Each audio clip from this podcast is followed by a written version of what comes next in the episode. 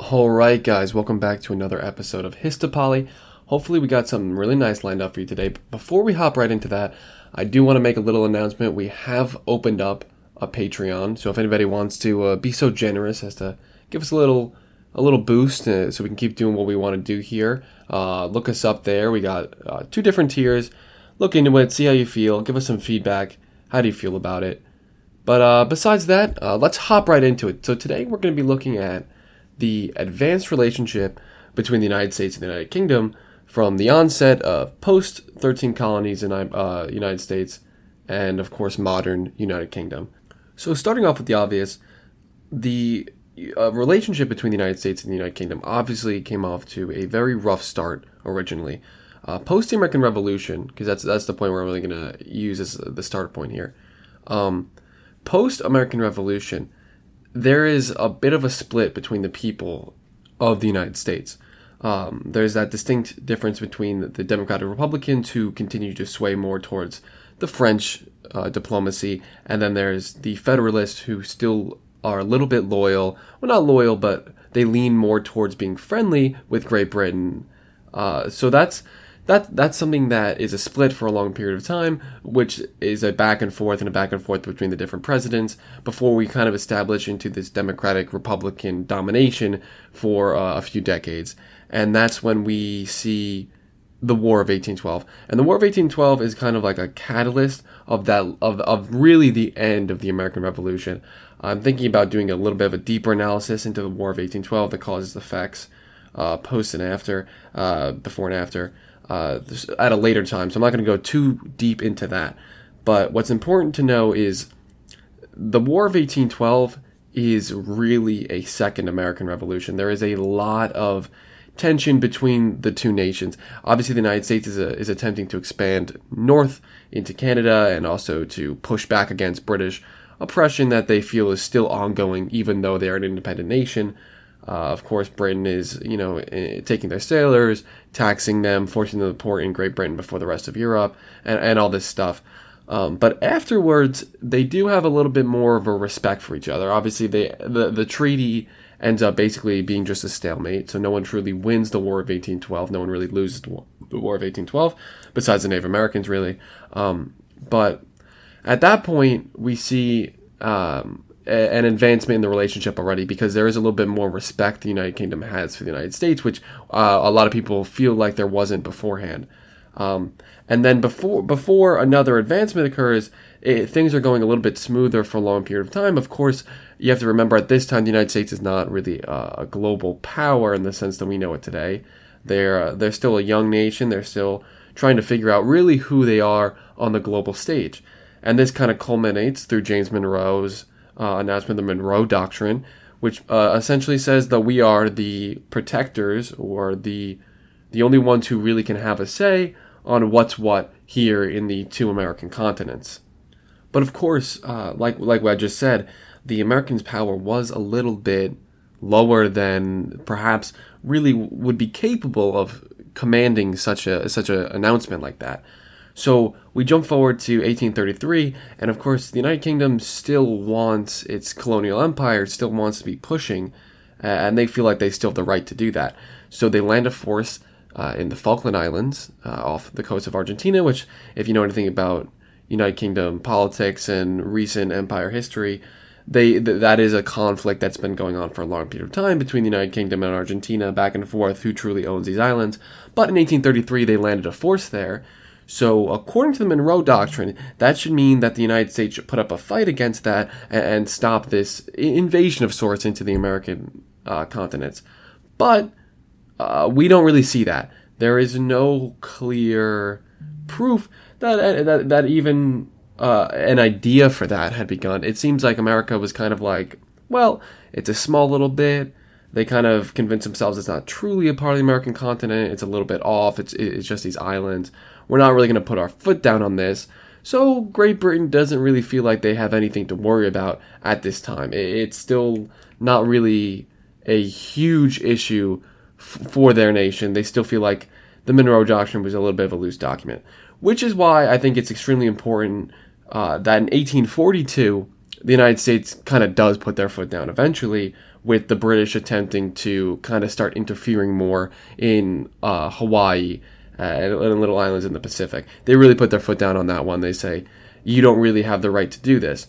And I think this is a big moment that kind of shows that the United States is starting to become more of a global power because the United Kingdom kind of takes a step back. They kind of they they they submit to that and they and they pull out of Hawaii uh, once again, just like I spoke about in the in the Captain Cook episode that came just before this. Uh, the, the, United Kingdom has a continued struggle with Hawaii. They they're always having that pushback, so I think that's also another reason why uh, they were a little bit more ready to kind of throw in the towel on this colonial venture and let America kind of do whatever they want to do in Hawaii, protect it, take it over, whatever it is. Um, they the, the the United Kingdom kind of sees this and they and they take that step back, which I think is really important for their relationship respect wise and the overall respect of the United the United States on a, on a global stage, which they're still kind of spreading their wings out because they've only been a country for less than 100 years at this point. And now we're starting to get into when things start to become extremely complicated between the nations. Because if you're looking at it, it looks like this relationship is starting to get a little bit better and that they're starting to become a little bit friendly. But there is a bit of a pivot point here uh, in the 1860s during the American Civil War. So obviously, the United Kingdom has already at this point abolished slavery. They're becoming friendlier with the United States government. You would assume that there would be a lean towards uh, the union support wise, uh, sending them supplies, helping money, whatever, loans, however it is. Um, but what's very interesting is that's clearly not the case. There's a clear twist towards the Confederacy, which is interesting, but it's it, it's mostly an economic thing. You see, the the United Kingdom was importing an extremely high amount of American cotton uh, at the, at this point, and, and they wanted to obviously keep that supply chain going. They weren't 100% confident in the Union's ability to put down the Confederacy, and actually, the United Kingdom was even thinking about formally recognizing the Confederacy, and that's when we run into the Trent Affair, which is the Confederates had sent out a boat of diplomats heading towards the United Kingdom to work out more trade offers, more diplomatic ventures between the two, uh, whatever whatever was going to turn out being. But the United States Union Army in- intercepted this boat, and they obviously get a little bit pissed off at uh, at the United Kingdom and, and the Confederacy for doing this. Um, but then the United Kingdom kind of gets mad at this because they're kind of like, you're not allowed to tell us who we can and can't speak to. If we want to go speak to the Confederacy, we can. But in the Union's eyes, the Confederacy is not really a country. They're just part of the United States that's messing around, pretending they have a government and, obviously rebelling. So th- that's a little bit of a tension between the two. Uh, the United Kingdom is firmly backing the Confederates, though, um, but now they have to do it in a, in a lot more of a low key way uh, because they are afraid they don't want to have to. They don't. They will not jump into this war in any way. Obviously, the Confederates have are kind of pushing towards that, and they would like that, but there there's there was never any chance that they were going to hop onto this. So the Confederates are pushing for this. They're pushing for this. United United Kingdom is kind of like uh, we're good, but we'll continue to send you money and things. But we have to do it in a lot more of a, of a low key way. They send them over a boat. Uh, but slowly, as the war goes on, a lot more of their uh, assistance starts pulling back. The more they can tell the Union Army is going to win this war, they're, they're going to end up getting that cotton either way. Um, and even at the end of this, uh, you can see there's a little bit of guilt or maybe regret for being caught. Uh, you could debate either way there. But the United Kingdom does give the United States a little bit of money as a kind of like a I'm sorry gift at the end at the end of the war, which I think which I think is really important for their relationship because it does kind of patch up that hatred between the two countries, and I think is a big reason why uh, in history classes we don't talk about British involvement too much in the Civil War is because that payment kind of made America go, well, okay, they didn't mean it, they weren't doing it so poorly, it was just because their economic interests were aligned with the Confederates uh, so we understand. We'll move on. We don't talk about it too much. So then uh, we have a few decades later another bit of a of a re- repair and respect. There's a border conflict between the United Kingdom and Venezuela that's going on in the southern American continent. So obviously that falls under American terrain according to the Monroe Doctrine that they're still abiding to. Uh, and they kind of so the United States kind of roll up and kind of start working as a as a mediator between the two sides. And the reason this kind of helps the relationship between the United Kingdom and the United States is because the United States ends up siding with the United Kingdom surprisingly on, on most of the issues and gives the United Kingdom a majority of what they would like. And this ends up being a really big turning point for their relationship because they both see it as a huge win for themselves. Obviously, Venezuela doesn't, but um, Venezuela isn't really a big world power at this time. Uh, they, they haven't really made a full name for themselves. They're also still a very new country. So the United States it kind of leans toward the United Kingdom in this aspect because for the United Kingdom, it shows that they got the land that they wanted and that the United States are starting to have their back on certain issues and will handle themselves uh, handle themselves very respectfully in world affairs, which is a really big deal to them. And, and they're starting to become a little bit more leaning towards them. Uh, a lot of their interests are starting to converge now at this point. And for the United States, it shows that this major European power, the United Kingdom, uh, respects their opinion and will will allow them to be a negotiator in the terrain that they kind of claim is up to them. So that's that's a big deal. They kind of that's really when the United States feels that Europe is fully respecting this idea that the United States uh, is protecting the American continents. That's their sphere of influence, and and that is a very very big deal for the for the future because at this point we're only about 20 or 30 years away from World War One, where American soldiers and British soldiers are going to be fighting side by side as allies. So we're, we're a mere 30 years away from really this th- these two countries being very close together. So, going back on what I said uh, just a bit there ago about converging interests, uh, that is really a really big turning point for their relationship on this grander scheme for fighting together or pushing for the same interests in a world conflict such as the Great War, World War One. A lot of this comes down to there are a lot of different superpowers rising at this time. In in the turn from the 1800s into the 1900s, a lot is changing on, on a global political level, especially on the continent of Europe. Uh, we have countries like Germany and Italy forming. We have Russia gaining a lot of power. Austria Hungary is starting to go through a, a bit of a transformation phase. France and Britain are getting a little bit closer. Their hatred's shifting towards Germany. There's a lot happening. And the United Kingdom starts feeling like perhaps they're losing a little bit of their edge in their superiority of the entire world because of so many different superpowers rising. They're losing their colonial interests a little bit at this point. Uh, not too much, but like in the Americas, they, they do feel like that's a little bit of a loss. Obviously, they still have like India, Africa, the whole gambit. Um, but but still, there is a little bit of like a, oh, I think we're starting to fall back a little bit. We need to start gaining a little bit, and a great way to do this is start being friends with somebody who perhaps you you don't have budding interest with anymore. Somebody who you can get close to, because obviously UK has had conflict with France, Germany, uh, Germany, Russia, Italy. The, the, uh, the, all the uh, European countries are kind of conflicting over and over again because it's a very tight space and there's very limited resources there alone. So the land there is is a bit of a tension, and their overseas colonies are always butting against each other, different claims and such. But one person in the UK started, doesn't have that many problems with anymore, or hasn't had at this point a problem with for about 50 years, is the United States. They start getting a little bit closer with them because the United States is, you know, a whole ocean away.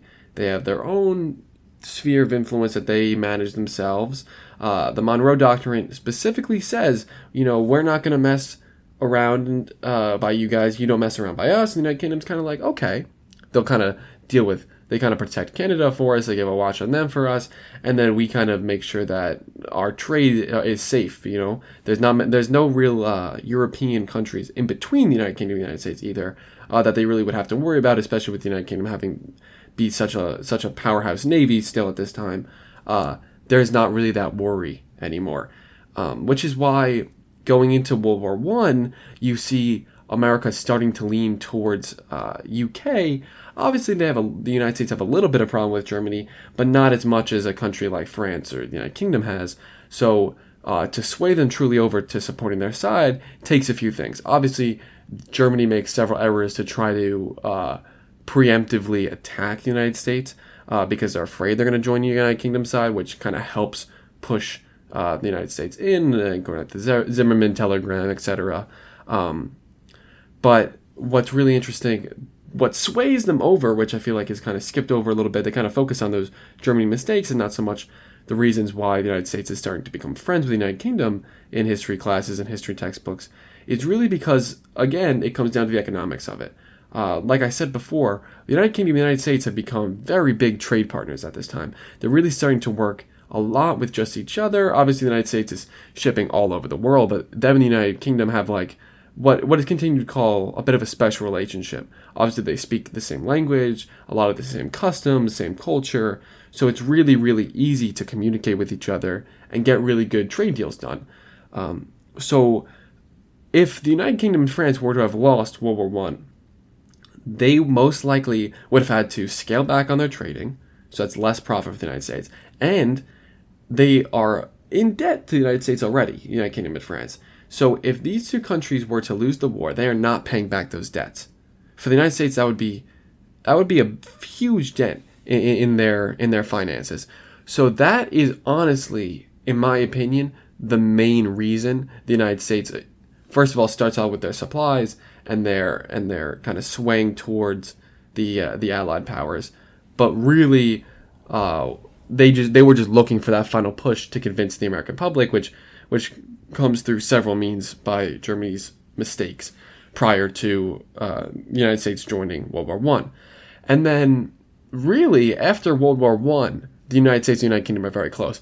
Uh, fighting that war together brought the Allied powers extremely close together. I mean, you look at World War One and World War Two, the Allied powers really stick together, like back and forth, and even to the modern day, they're all still extremely close. And that's just kind of what happens when you fight a war of that scale together. I mean, that alliance has kind of been burnt in there, and that and the political dynamic they start become very interwoven with more deals and more situations, especially in the modern age. The United States and the United Kingdom are, are very, very close allies. Uh, probably one of, if not our closest ally on the world stage, especially looking at great powers. Um, so that is that that's that's that World War One is really the catalyst for the the last bit to be like, okay, this is set in stone. We are close. Because they don't really call each other allies until World War One. I. I mean, even going into World War Two, we're not an official ally still, but there's such a obvious skew towards the the allies. Nothing that we've ever seen before, like supporting an ally like that before a war or during a war. Uh, even in World War One, we'd send them like a little bit of things, but you see the United States sending them things in World War II that is essentially they're essentially active in the war, which is why uh, you know Germany's Germany knows this. It, the United States entering World War II was such a given. While in World War One it wasn't quite a given yet. Uh, maybe in Germany's as it was, but I don't think for a lot of people it was the same way. Uh, United States entering World War II, looking back on it, was such an obvious meant to be thing happening, which just shows the closer dynamic between the United Kingdom and the United States. So, the reason this relationship is so important, even uh, look uh, like outside looking in, if you're not the United States and not not the United Kingdom, the reason this is such an important thing is it shows the difference between diplomacy shifts uh, in the more modern age compared to how it used to be. I mean, we have we go from a time where the United Kingdom and France uh, fight a hundred years war, and that is a, a, huge thing where they're going back and forth and back and forth, and that the diplomacy doesn't change, and that's just a little skirmish in the larger grand scheme of the United Kingdom and France being the most bitter rivals possible, and that's kind of how diplomacy worked. Till now, we shift forward to the more modern age, where diplomacy changes so much more frequently. Uh, we go from the War of 1812, in obviously 1812 to 1814, to fighting alongside them in a trench only 100 years later in World War One in 19 from 1914 to 1918. I mean, it's such a quick. I mean, uh, obviously, uh, the United States doesn't join until later, but still, uh, it, it's a little, a very slight bit above 100 years over. That is insane uh, if you're looking back on it from a historical perspective. A lot of this has to do with faster communication, quicker changing dynamics, uh, more players on the field uh, geopolitically.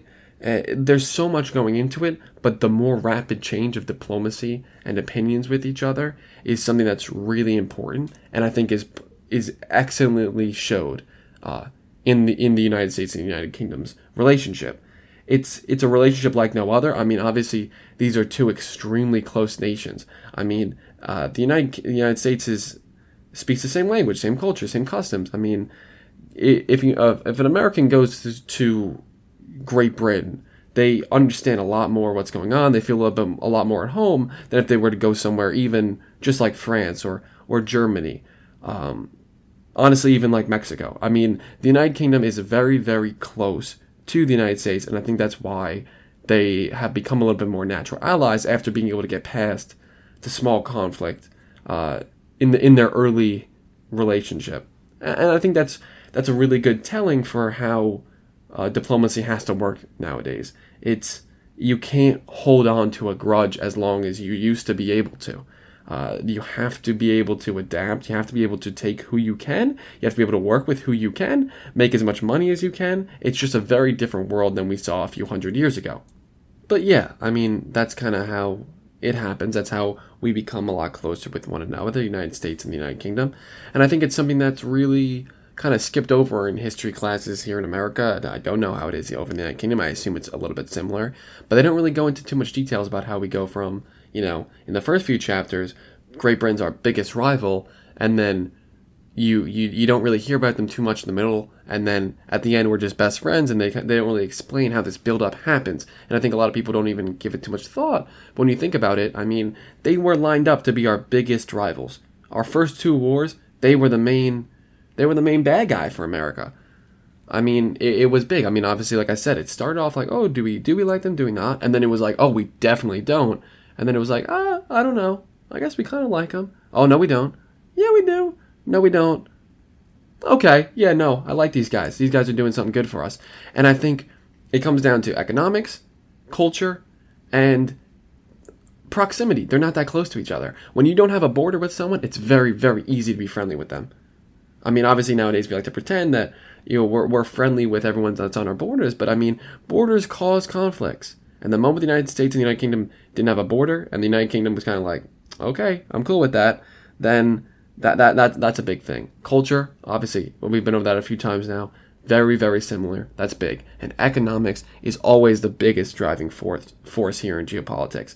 And those trade deals that are able to work out because easy communication and easy transfer of goods, I mean, that becomes big. And the more technology progressed and the quicker it was able to cross that pond, I mean, it, it was an unstoppable relationship and it probably will be for the foreseeable future.